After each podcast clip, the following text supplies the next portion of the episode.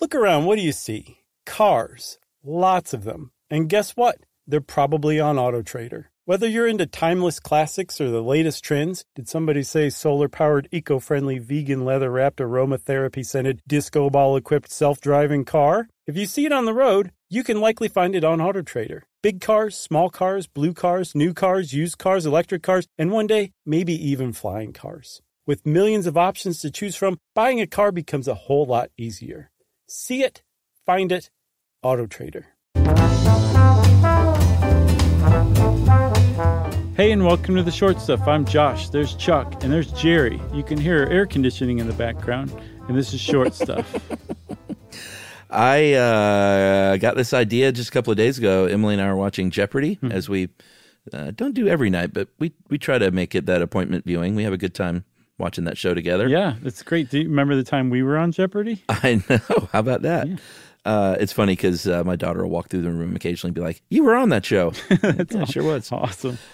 Um, so it was a question a couple of nights ago, or I guess an answer, a clue is what they call them. Mm-hmm. And it said something about these two gentlemen, and I can't remember exactly how it was worded, um, but something about like surveying. And I was like, Lewis and Clark, and it was Mason and Dixon. and uh, being from the South, you always hear about the Mason Dixon line, sure. or not always, but it's a common enough term yeah. to where I was like, wait a minute. I was like, uh, Mason and Dixon were people? and I never really thought about it. Of course they were, but I knew nothing about this at all. So I didn't uh, either. This popped up. Uh, How Stuff Works had a pretty, uh, actually, a really good article on it. So um, here we go. And away we go because I thought Mason and Dixon were probably politicians of some sort. I had no idea they yeah. were the surveyors. You got to be a pretty amazing surveyor for somebody to name your survey after you, especially when it's the one that's as important as the Mason Dixon line. Because as we'll yeah. see, it's the line that divided the North and the South. But even before that, decades before that, it was a really important line that settled a decades long boundary dispute between William Penn and the Pennsylvania colony and um, Lord Baltimore, Charles Calvert of the Maryland colony to the south. And those two were really going at it. And the reason they were going at it was because Penn was given the land down to the 40th parallel, the 40th degree latitude, north latitude. Mm-hmm. And Calvert, Lord Calvert, was given the land from, I think, like the Potomac up to the 40th parallel. The problem is the earliest maps that map the 40th parallel got it kind of wrong. And Philadelphia, by these early maps, was in Maryland, about five miles within the Maryland border. And William Penn said, that just can't stand we need Philadelphia. It's really important. Yeah. Like everyone wanted Philadelphia. One day, those great people will throw batteries at Santa Claus. I forgot about that. We, we need to claim this wonderful city. They'll make this show. Uh, it's always sunny in Philadelphia. It's going to be pretty great. And last a thousand years. uh, also at stake was about 4,000 square miles. So it was a lot of land. And this was a dispute for decades. And the people of these two areas started to kind of worry that things were getting so heated that they would be like double taxed on their property mm-hmm. because both places would claim that they're in their part of the world. And so finally in 1763, the King of England said, All right, I'm going to get in here. We're going to commission this survey. I got a couple of crack uh, surveyors. One's an astronomer named Charles Mason. Mm-hmm. Uh, one is a surveyor named Jeremiah Dixon. Mm-hmm. They're from England. They've got all this fancy, fancy modern equipment that they're going to bring along. They're going to need a ton of booze and a lot of people, and it's going to take years, but we're going to finally settle this. Yeah, they spent 58 months. Uh, from what I can mm. tell, basically straight Crazy. through, living in tents surveying a 233 mile or 374 kilometer stretch. And they settled that boundary dispute. And did they ever? Because even still today, surveyors, modern surveyors who use geosynchronous satellites to do their surveying, are in awe of how accurate uh, Mason and Dixon's survey yeah. line and their their boundary line work was. That it was just almost precisely dead on because they've gone back modern surveyors have gone back and recalculated it and they're like it's basically exactly right yeah and i think some of the techniques they use informed surveying that we still see today. So it's it's a pretty cool story. Mm-hmm. Um, so let's take a break.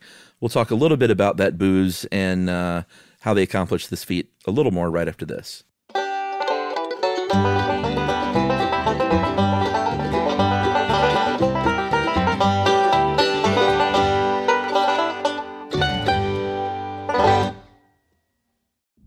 Hasn't heard names like Achilles or Odysseus, Cassandra, Medusa? But how much do you know about them from the ancient world? Let's Talk About Myths, Baby is the podcast bringing the ancient sources to life. Greek myth and history is timeless, and unless you've been living under a rock, you have seen just how true that is today. But there is so much more to these characters and stories than what pop culture can do justice. I'm Liv Albert, the host of Let's Talk About Myths, Baby, and every week I bring you stories from the ancient world, both mythological and historical, to breathe new life into these thousands of years old stories. I'm also regularly joined by some of the most brilliant names in the field of archaeology and ancient history, authors of your favorite retellings from today, and everyone in between. Join me as I dive into the wild world of the ancient Greeks and their stories. Listen to Let's Talk About Myths, Baby on the iHeartRadio app, Apple Podcasts, or wherever you get your podcasts something that makes me crazy is when people say, Well, I had this career before, but it was a waste. And that's where the perspective shift comes that it's not a waste, that everything you've done has built you to where you are now. This is She Pivots, the podcast where we explore the inspiring pivots women have made and dig deeper into the personal reasons behind them. Join me, Emily Tish Sussman, every Wednesday on She Pivots as I sit down with inspiring women like Misty Copeland, Brooke Shields, Vanessa Hudgens, and so many more. We dive into how these women made their pivot and their mindset shifts that happened as a result. It's a podcast about women, their stories, and how their pivot became their success. Listen to She Pivots on the iHeartRadio app, Apple Podcasts, or wherever you get your podcasts. Stuff you should know. Stuff you should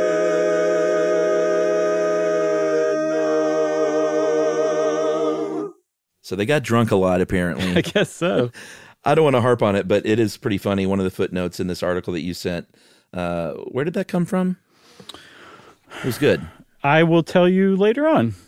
Okay. Um, the supply list from 1764, and this is just one of the years, had 20, 20 gallons of whiskey, mm-hmm. 40 gallons of brandy, and 80 gallons of wine. Uh, in the end, they were paid about 3,500 pounds, uh, 35, 16 pounds, and nine shillings, mm-hmm. which would be about 300 grand today, uh, or about $60,000 per year. Mm-hmm. Uh, but they they did a lot of hard work drawing this line. It was very meticulous. They had some Native Americans helping them as guides, some Iroquois people. Uh, they had about 120 people in their party, and they, like I said, they had sort of the state of the art equipment at the time, which um, you know, I think informed later equipment, but it, it, was pretty pretty crack stuff at the time. Yeah, there's one in particular called a zenith sector, and it had a plumb line that ran vertically, straight vertically to the ground, and then it had a telescope that you could, you know, put to different degrees at different angles, and then you had to get on the ground and look up through the telescope to find the star you were looking for, and then you could measure the angle of the star um, with the zenith of the sky, the highest point of the sky, and calculate an angle here on Earth. And that's the kind of stuff that they were doing again over 58 months. And one of the reasons why the survey was so advanced for its time is that it was the first geodetic survey carried out, at least in North America. And geodetic surveys are the ones that are so precise, they calculate the lumps and bumps and um, irregular spheroid shape of the Earth into its calculations Amazing. to make it that precise. That's why it was so precise. But again, these guys weren't using satellites and computers. They were using telescopes and plumb lines that they had to get on the ground to look up to find stars with, and their noodles to calculate their findings. I wonder if the the King of England's like, we really just needed you to walk left and drop some bird seed. Uh, so what happened um, along the way? They, they didn't drop bird seed. This is kind of even more impressive. Is that a reference Um, to something? dropping bird seed? Uh-huh. Well, I mean, the old stories of dropping bird seed to find your way back.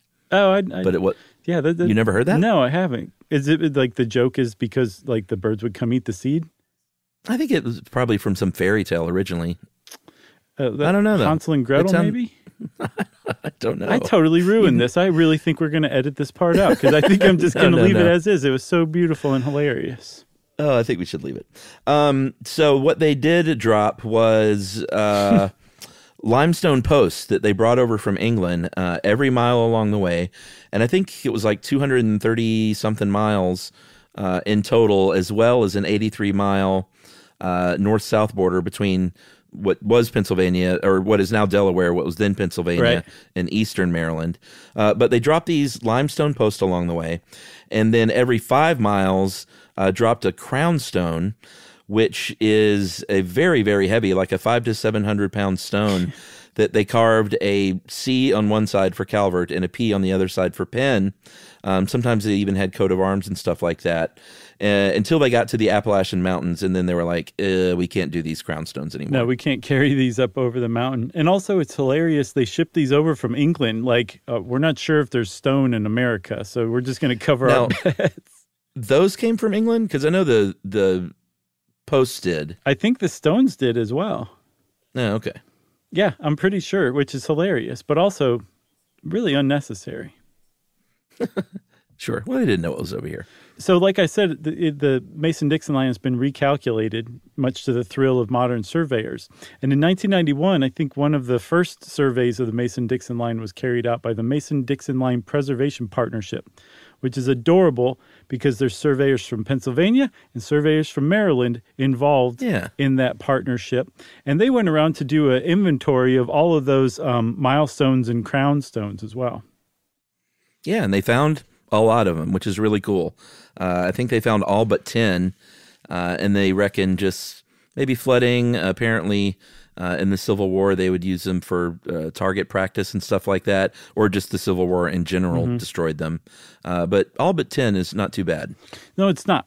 So the Mason Dixon line was uh, established the boundary between Pennsylvania and Maryland and also Delaware and then what would become West Virginia. And that in and of itself was pretty great considering how uh, accurate they were. The reason why it divides the North and the South had nothing to do with Mason and Dixon. It had to do with the fact that um, Maryland was a slave state. It was the northernmost slave state. And in 1820, the Missouri Compromise was passed that basically said the slave states are considered in the South, and all the South states are slave states. The North states are free states, and that's that. And because Maryland was a slave state, it was considered the South. And since it's south of the Mason Dixon line, the Mason Dixon line was used to distinguish the North and the South between 1820 on. And that's kind of it. I'm sure Maryland today is like, oh, kind of not really, though. Yeah, I think most of the South says the same thing too. I mean, one of the biggest shocks I've ever gotten in my life, I've led a really dull life, was finding out that Maryland was technically in the South. I, I had no idea. Yeah, I mean, if you're from Georgia, I even remember growing up thinking Virginia was pushing it. right. Um, but then I met Virginians, and uh, many, I think maybe because they're fairly far north geographically on the East Coast, uh, are sometimes very adamantly Southern. Yeah, they, yeah, they really love horses too. Sure, That's that's pretty southern. And then one other little tidbit. So from 1820 to 1850, when the Fugitive Slave Act was passed, um, if you were enslaved in Maryland and you could make it just across the border to Pennsylvania, you were free. amazing, and you would eventually become a uh, Philadelphia Eagles fan and boo Santa Claus. I don't know if they threw batteries at Santa Claus. They threw batteries at somebody. I, I, feel like it was Santa Claus. I know they too. booed Santa. Yeah, that that shows up in our um, Black Friday episode. If you want to go listen to that one, okay. Ooh, some dedicated fans there in Philly. That's all I'll say. Right. And by the way, Chuck, the um the post that you were talking about is called "The Survey of Mason and Dixon, Granddaddy of All Title Disputes," and it's hosted on the Maryland Bar Association's website, the M- Wowie, wow. MSBA.org. So look it up, Fantastic. and you'll be like, "This is great." I Uh, love it. okay, and I guess that's it, right, Chuck? I think that means you know what? It means short stuff is out. Stuff You Should Know is a production of iHeartRadio. For more podcasts from iHeartRadio, visit the iHeartRadio app, Apple Podcasts, or wherever you listen to your favorite shows.